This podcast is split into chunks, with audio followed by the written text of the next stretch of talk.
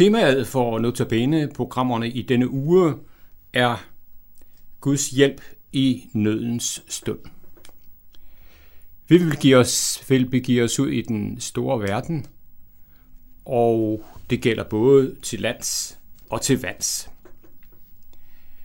Den gennemgående indledningssalme bliver i denne uge grundvis stiftet Guds søn har på jorden et åndeligt rige. Den har jeg i den frikirkelige musikalske udgave lært at kende og værdsætte netop gennem Københavns Nærradio i radioens første år. Da jeg sidste gang var i den natkirke, hvor jeg gør tjeneste, tog jeg fra krukken med skriftsteder et såkaldt mannakorn.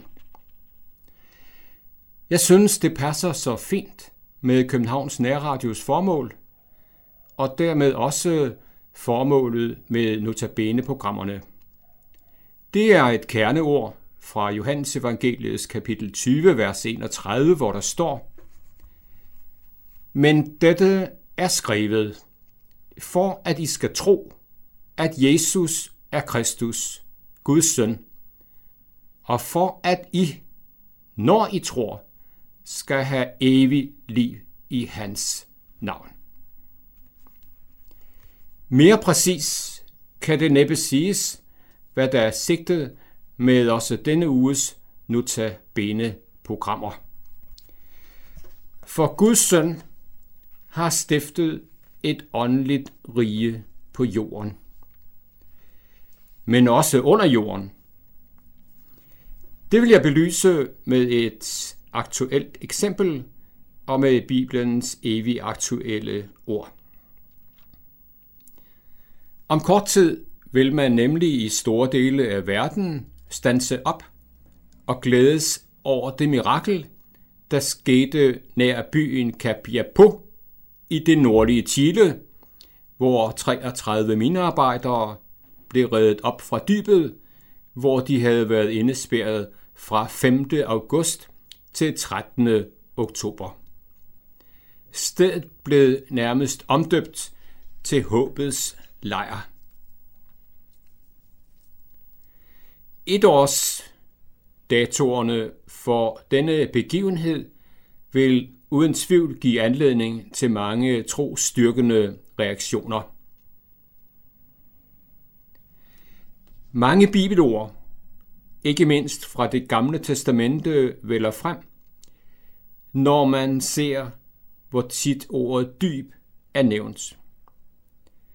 Alle 33 i Chile kunne nikke genkendende til Bibelens ord i skabelsesberetningen om, at der var mørke over urdybet. Eller salmistens ord om at være kastet i den dybe grav, i det mørke dyb.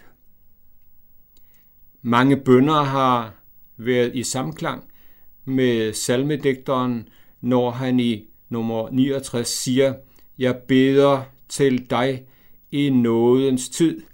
Lad ikke dybet sluge mig.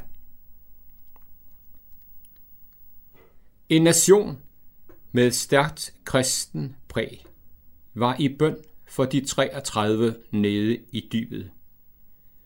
Og kristne grupperinger konkurrerede ved skakten om at vise flaget for netop deres kirkesamfund og for nye medlemmer, for uden deres bønder og trøst til de sørgende.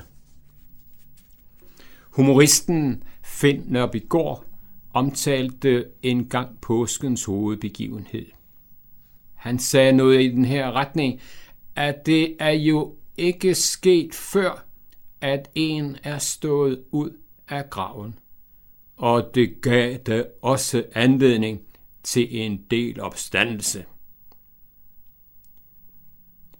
Man kan roligt sige, at de 33 i dybet i Capiapo gav anledning til en del opstandelse. Ja, dette ord blev lige frem et hovedord. Den chilenske befolkningsflertal betragtede redningen som 33 mænds opstandelse. At de blev reddet fra næsten den sikre død, blev betragtet som et mirakel. Det er jo altid et mirakel, når et menneske kommer til en personlig Kristustro. I dybet nåede velsignelser altså fra den almægtige ned til dem. I det gamle testamente er der i 1. Mosebog 49 et kapitel, hvor det handler om velsignelser. Der står, Gud, den almægtige velsigner dig med velsignelser fra urdybet, der hviler dernede. I dybet er der blevet bedt mange bønder, der matcher med ordene i salme 51. Herre, du elsker sandhed i det dunkle. Du lærer mig visdom i det skjulte. Skab et rent hjerte i mig, Gud. Giv mig en fast, en på ny en fast ånd. Jo mange bønder oppe fra skakkanten og dernede blev hørt. Mindst 20 af de 33 indespærrede minearbejdere var kommet til tro på Jesus. Inden de blev reddet op. Og også i dybet kaldte Gud en mand til at forkynde ordet, for den 24. mand, der kom op af minen i Chile, var Jose Henriques. Han blev i medierne kaldt præsten. Henriques er en kristen mand med en levende og smitsom Kristus tro. To gange holdt han dernede 600 meter under jorden i de 69 dage lange periode, andagt to gange om dagen med sang og bøn. Han sørgede for, at de fik forkyndelsesbånd derned, og senere var han ude i kampagne og kunne fortælle, hvad det var, der skabte åndelig lys i hjerterne hos de mange minearbejdere. Her i 2011 har chilenske minearbejdere været i medierne igen, da en stor gruppe af dem har været på otte dages pilgrimsrejse, hvor man ser dem knælende i gravkirken i Jerusalem. Jo, den 13. oktober 2010 er gået over i historien. I Chiles historie, i verdenshistorien, i kristendommens historie. Det var en opstandelsesdag. Der er al god grund til at istemme en lovsang for dette mirakel. Verdensstjernen Susan Boyle er ikke trukket op af en mineskagt, men hun er billedligt talt trukket op fra anonymiteten i den skotske mineby Blackburn.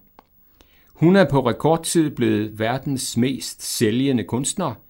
Pludselig var der 10 millioner hjem, eller 8 i hvert fald, i USA, der havde hendes album I Dreamed a Dream, hvor hun gør den svenske sløjtlærer Carl Gustav Bobergs hit O store Gud, How Great Thou Art endnu mere kendt.